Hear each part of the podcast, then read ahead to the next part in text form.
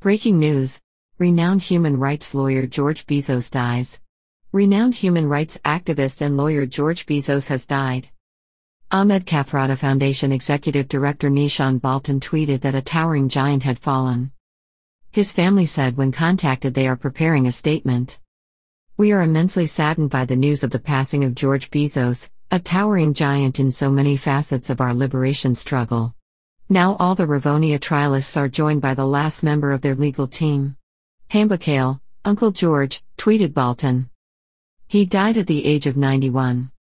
During the height of apartheid, Bizos, a practicing attorney, dedicated his professional career to the fight for human rights. He represented Walter Sisulu and Nelson Mandela in both the treason and Rivonia trials. He also appeared at the Truth and Reconciliation Commission, TRC, representing families of liberation heroes such as Steve Bantu Biko, Chris Hani, and the Cradock Four, according to SA History of Online.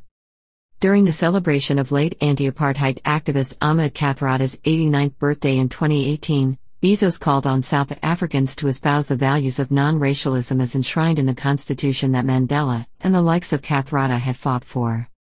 In our constitution, it is stated that South Africa belongs to all who live in it.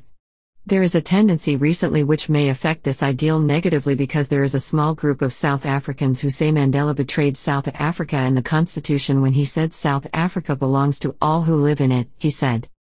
There is even a smaller group of people who say that there are people who are not South Africans but people from outside the country, and this includes certain religions. South Africa belongs to all who live in it, and we must all support it. Neither you nor I are lesser South African. Bizos was born in Greece and arrived in South Africa in 1941 as a World War II refugee with his father. The Saheti School, of which Bizos was chair of the board, issued a statement of condolences.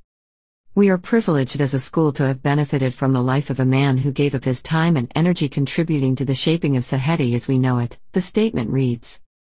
As a community, we have walked alongside a man who has become an icon of the struggle against apartheid in South Africa. As a great role model, he stood up for freedom and justice.